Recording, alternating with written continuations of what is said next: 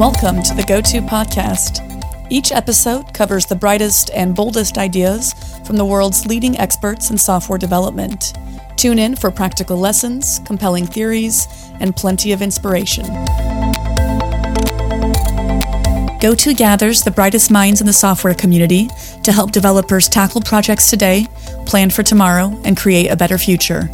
Stay up to date with the latest in tech through GoTo's top-rated events held online and in person in cities like Amsterdam, London, Copenhagen, and Chicago, and by subscribing to the GoTo Conference's YouTube channel, where you can find thousands more high-quality dev talks. Learn more at gotopia.tech. Hi, I'm Hannes from a company called Access in Belgium, and I'm sitting here at GoToAarhus with Ole. Ole, can you introduce yourself to the audience? Yes, so I'm Ole, working at a company called GitHub, where the world collaborates on software. I've been there for a couple of years, also doing NPM work. So GitHub acquired NPM a couple of years ago, so I've been doing work there. Previously doing work in Microsoft, also Trifork, the company doing the conference we are at right now, GoToAarhus, and a company called Samarin, where we did UI testing of apps on actual devices. Very nice project. My professional work has mostly centered around automatic testing, making the experience nice for developers, but also doing lots of other stuff, DevOps and actual feature development as well. Yeah, it's good that you mentioned testing. I saw that your first talk at the conference is about making tests better. Can you tell me what that is all about? Yeah, it's kind of a luxury problem nowadays, I would think. So there used to be two kinds of developers, those who write tests and those who don't write tests. And lately, I've only seen one of them, which is the developers that write tests, which is kind of testing has won, I guess. Maybe it's not like that everywhere, but I've only seem to talk to people who actually write tests. And that also means your test suites are getting bigger and bigger as you write more production code. And with everything in life, when you get more and more of it, you see different problems as well. That's only natural. So at GitHub, we have looked into fixing the tests that are flaky. So a flaky test is it's a little hard to define, actually, when you really think hard about it. But on the surface, a flaky test is one that, for no apparent reason, is mostly successful, but once in a while turns into a failure. And then it messes up a test run, and you have to rerun it, and it takes time. And yeah, if you have a continuous integration built, then you might have lost 15 minutes of your life, and you have to rerun it, which is what most people do, myself included, because then it might turn green, and then you just wasted 15 minutes of your life, and you just want to deploy this new feature. So yeah, weeding out these and broken tests. Yeah. Do you do that for GitHub's own tests, or are you also using all the customer data in your data set? No, it's only for GitHub, and actually so far only part of GitHub's code base. Okay. So we have microservices and different projects, but we've been focusing on what we call the monolith, which is a big Ruby and Rails application. We are planning on expanding into other areas, but we got a lot of experience doing this, which is why we thought it was worth talking about. So basically taking the tests, looking at them, why are they flaky, and kind of putting them into various categories. Right. What kind of categories would we have that make tests flaky? What can we take away as developers from your findings here? Yeah, so we have a few categories, which the one we've seen the most is, I think it might be about timing. So most developers don't consider the fact that a test takes time. So sometimes you might read the system time in one line and later compare that to the output of a function in some some date that's being printed in a report or whatever. And sometimes in between that, just a few milliseconds have passed, then the minutes might have changed to the next minute, and then it's failing. While if you run this locally, that's very low probability of this test failing. But if you have a really huge code base with a lot of tests, then if you have a couple of hundred tests like that, then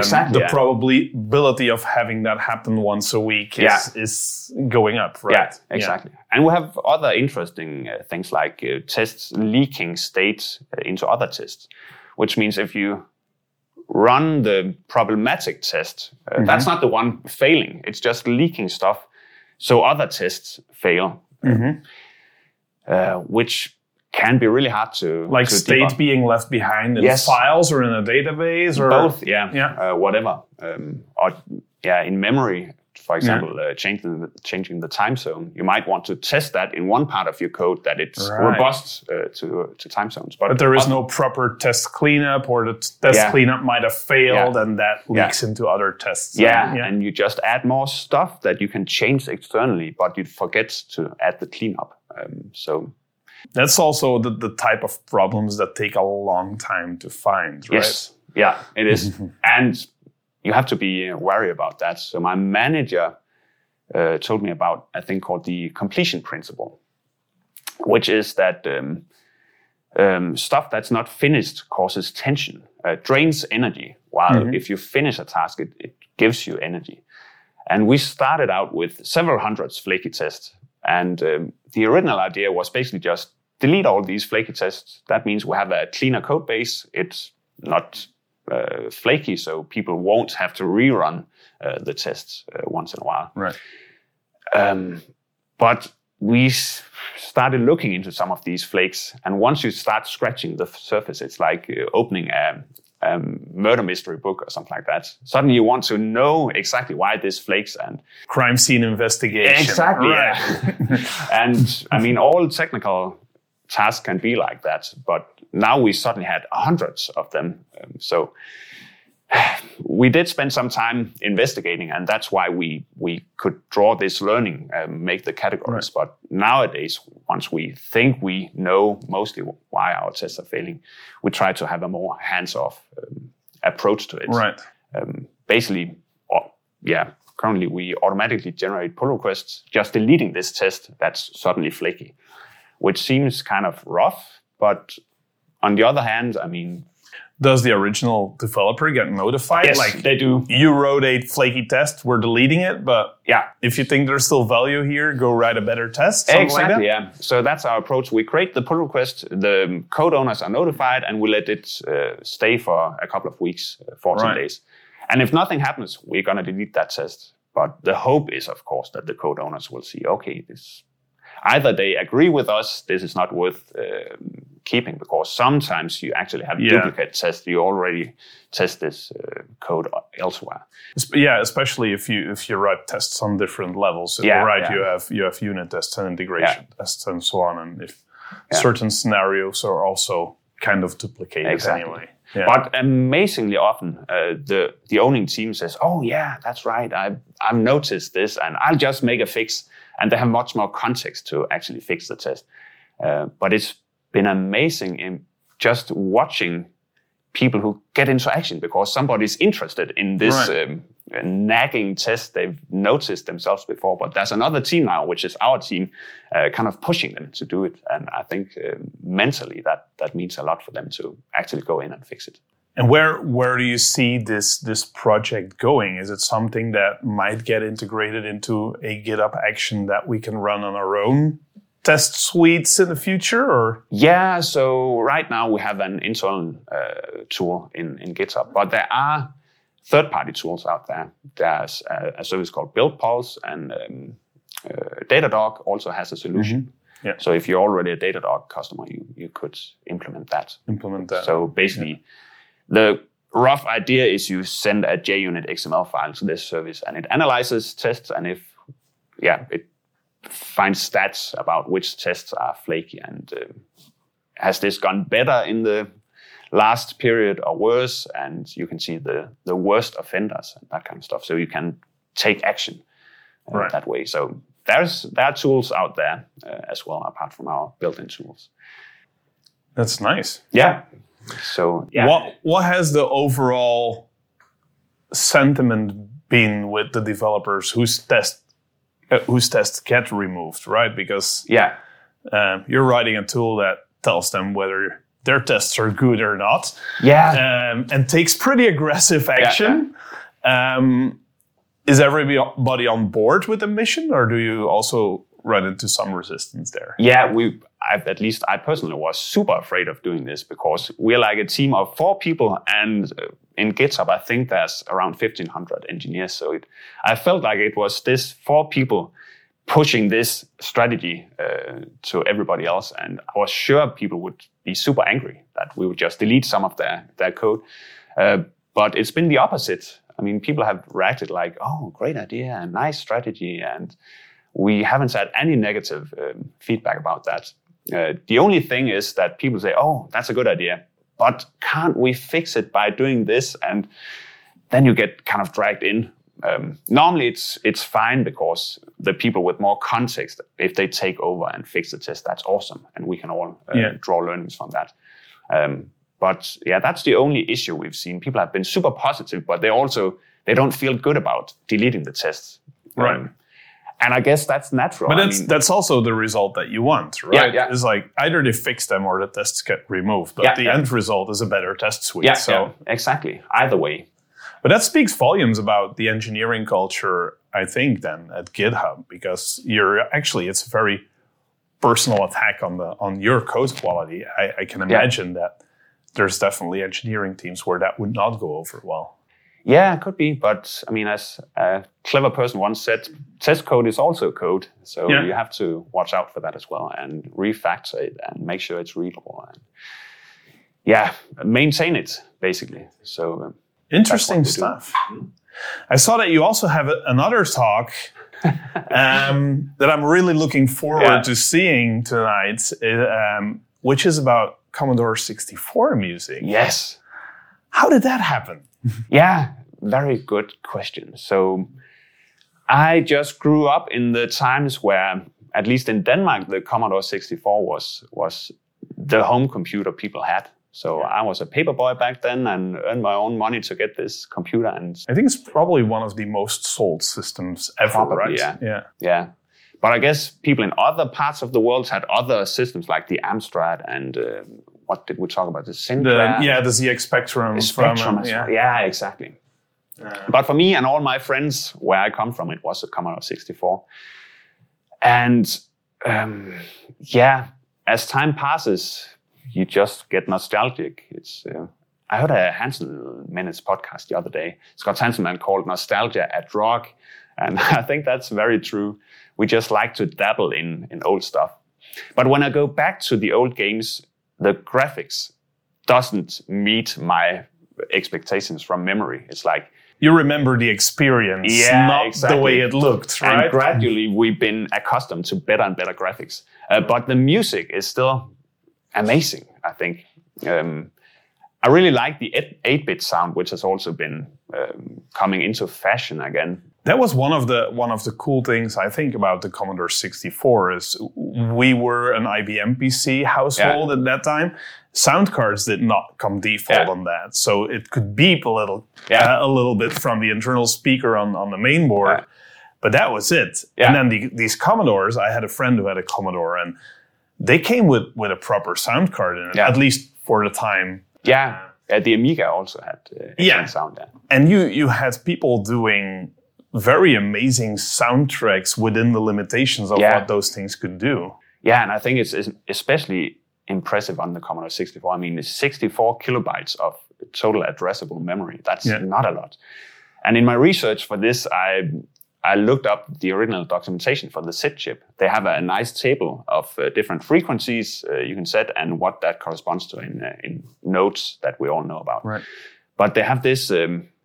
little note in the paper saying, you shouldn't do this. This requires 192 bytes of memory. That's far too much. You can't spend all that memory on this table.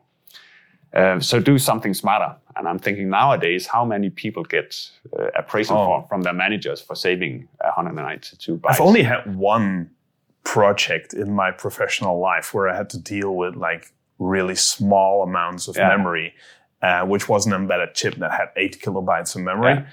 Yeah. If you try to get that chip to do something and make an HTTP request, for instance, that's already pushing the boundaries on what you can do. Doing SSL.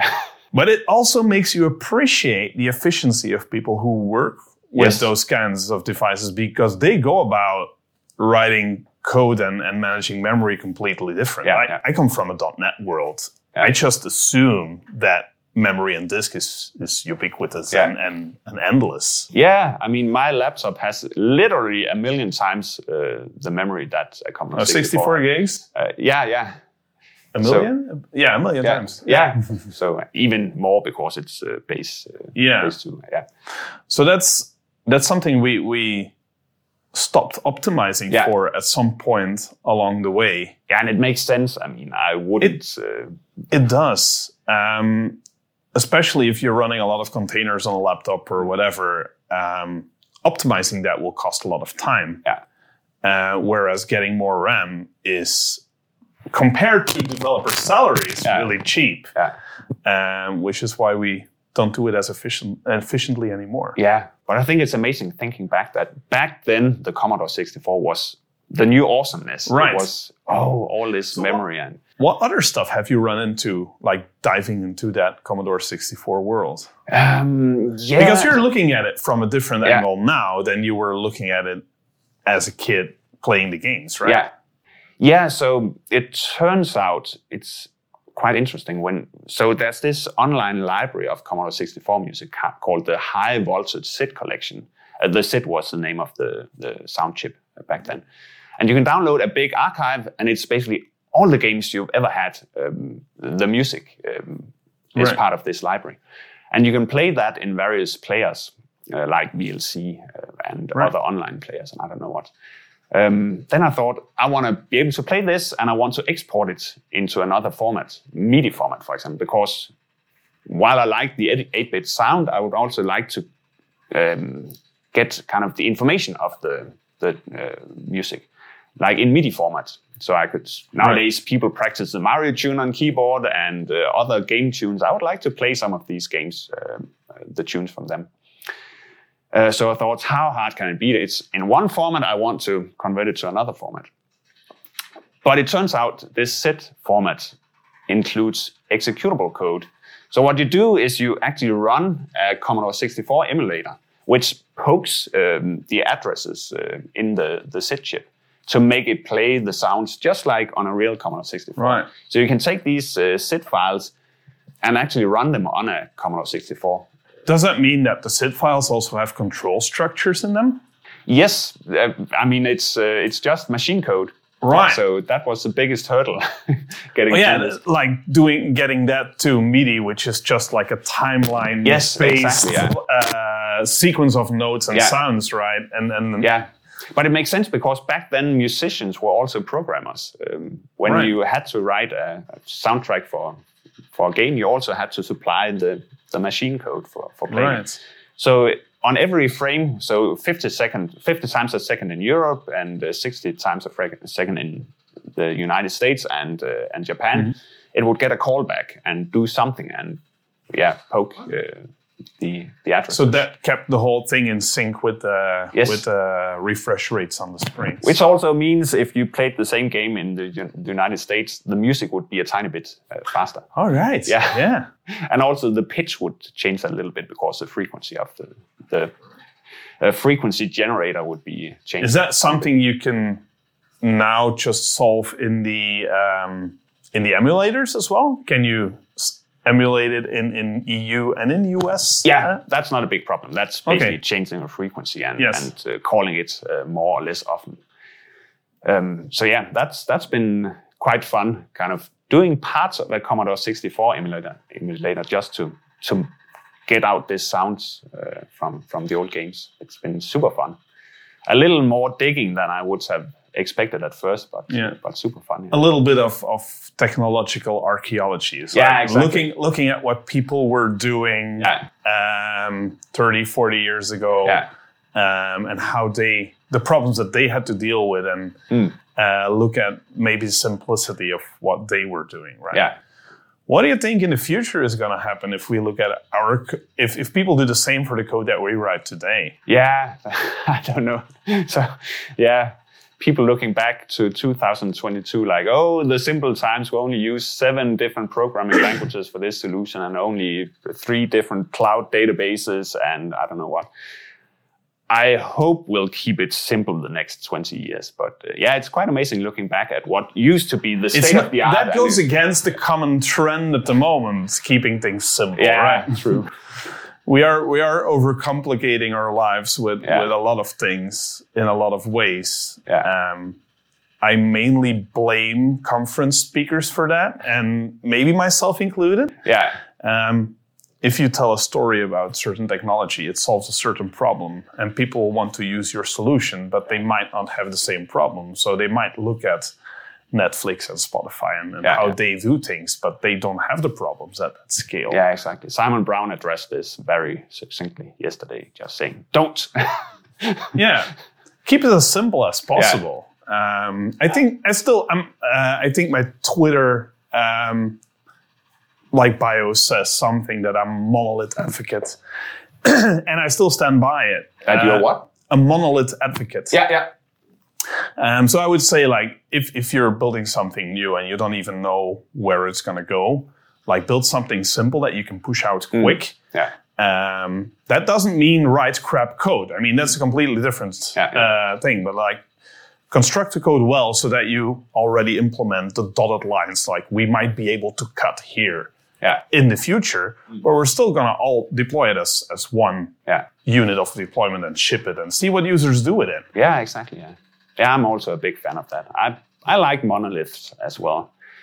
It's like, for some reason, a lot of people like microservices, but I've never really understood why. I mean, if you have a mature system and you have something that's really separate from everything else, well, sure, split it out. But yeah, people who do that from the beginning, they're just going to have a lot of issues refactoring across the network, basically. Yeah, like moving something around becomes a lot harder, right? Yeah, if you have separate services. Yeah. Whereas if it's one code base, you just move it. And another point people forget sometimes is that you can deploy a monolith as microservices. You can just enable certain endpoints in one deployment. Mm-hmm. You can scale that up and down as you want to, depending on the traffic. But that's what Stack Overflow did for a long time, right? Nice. They called it a scalable monolith or something like that, where basically every service was the same code base, but like in orchestration, they changed what all the units were doing. Yeah. Was very interesting. They have a very nice engineering blog about how they did things. And they basically were on ASP.NET with SQL Server for a very, very, very long time, like really boring technology, pushing that to the absolute limits of what's possible. I think we should take inspiration from all sides of those stories and look at what our problems are before we start applying these techniques, right? Yeah, because you can separate concerns within a monolith. I mean, programming languages have had those facilities for many, many years. Of course. Yeah. Like patterns like SOLID and maybe mediator patterns where you separate some of the services inside the same code base, right? You said that you were working on the monolith at GitHub. What does that look like? Is that something you can talk about? Yeah, in some parts at least, it's basically a Rails application. So we do have microservices as well in GitHub, but mostly for big issues. It's not like every time we do a new functionality, it has to go to a microservice, but sometimes it makes sense. But yeah, the core functionality of GitHub is in this monolith, which is Rails, and we keep on the edge of Rails, which means that we can contribute back to Rails. I mean, the monolith in GitHub. It's not open source, but we still contribute to a lot of open source projects. We have core contributors for both Ruby and Rails in GitHub. Oh, that's nice. Yeah, so we have people we can consult with if we have issues with Rails. But mostly, all people are super happy that we are ahead of the curve there. I think some years ago, it's been discussed publicly as well. We were very much behind on an unsupported version of Rails, but then some people said this is not the way to do it, and it got upgraded, and now we are continually. And after that, those people moved to the GitHub team, or they were already there? I think they were already there. That's before my time, so I don't know any specifics. Right. But there are people who continuously upgrade Rails and keep us. How is that something you think that GitHub is doing well, like contributing back not only to Rails but to a lot of open source? Yeah, definitely. Yeah, I think so. Because that's I think one of the things that we see in the open source world is there's not a lot of contributions coming back, both in terms of funding and in terms of code to a lot of open source maintainers. They just get a lot of complaints when stuff doesn't do what people expect it to do, right? Yeah, and there have been recent incidents about what can an open source maintainer do with his or her own projects, and what can enterprises expect when they just grab some free project. Right. So there's a lot of good discussion there, and I don't have a good response to that. No, but if we want to keep open source maintainable, I think as an industry we're gonna have to rethink how we work with that. Yeah, I think a lot of companies could do more instead of just being the consumer, but also giving back. So I'm happy to hear that at GitHub at least there is some of that going on, which is great. Makes open source a little bit more maintainable. Yeah, it's interesting because I think a company just grabbing a free product, there are limits to what they can expect in support from taking a free product, of course. On the other hand, if you're an open source maintainer, you put stuff out there for free, there are limits to what you can expect from companies using your product. So it's in both ways, it's complex. Mm-hmm. Because we all want to do good, but we have limited resources and limited time. Yeah. And if most of your experience is maintaining something are toxic because people are complaining, but they're not paying you for it, yeah, exactly. Those projects might get orphaned, right? Yeah, and often you think, this open source project, a lot of companies are using it. It must be well supported, but it turns out it's like one person. Yeah. And they might drop off the grid. Yeah, exactly. And what to do then? I think that pretty much brings us back to where we started at GitHub. I want to thank you so much for this talk today. It's been a pleasure. A lot of interesting stuff there, and I look forward to the Commodore 64 talk. So am I. I mean, normally I'm super nervous before a talk, but this I'm just really looking forward to it. It's going to be nice and lots of music, and you won't learn a single useful thing. I promise you that. That is okay. I always love those talks where we are taken out of our comfort zone. I've seen talks that had nothing to do with software engineering, that had zero applicable knowledge. Yeah. And I enjoyed every minute of them just because the speaker was passionate about what they were speaking about. I think that's a very great way to end GoToAarhus tonight. So I'll be there. Yeah, awesome. So thank you very much. Yeah, likewise. Thanks for listening to this episode of the GoTo Podcast. Head over to gotopia.tech to discover lots more content from the brightest minds in software development.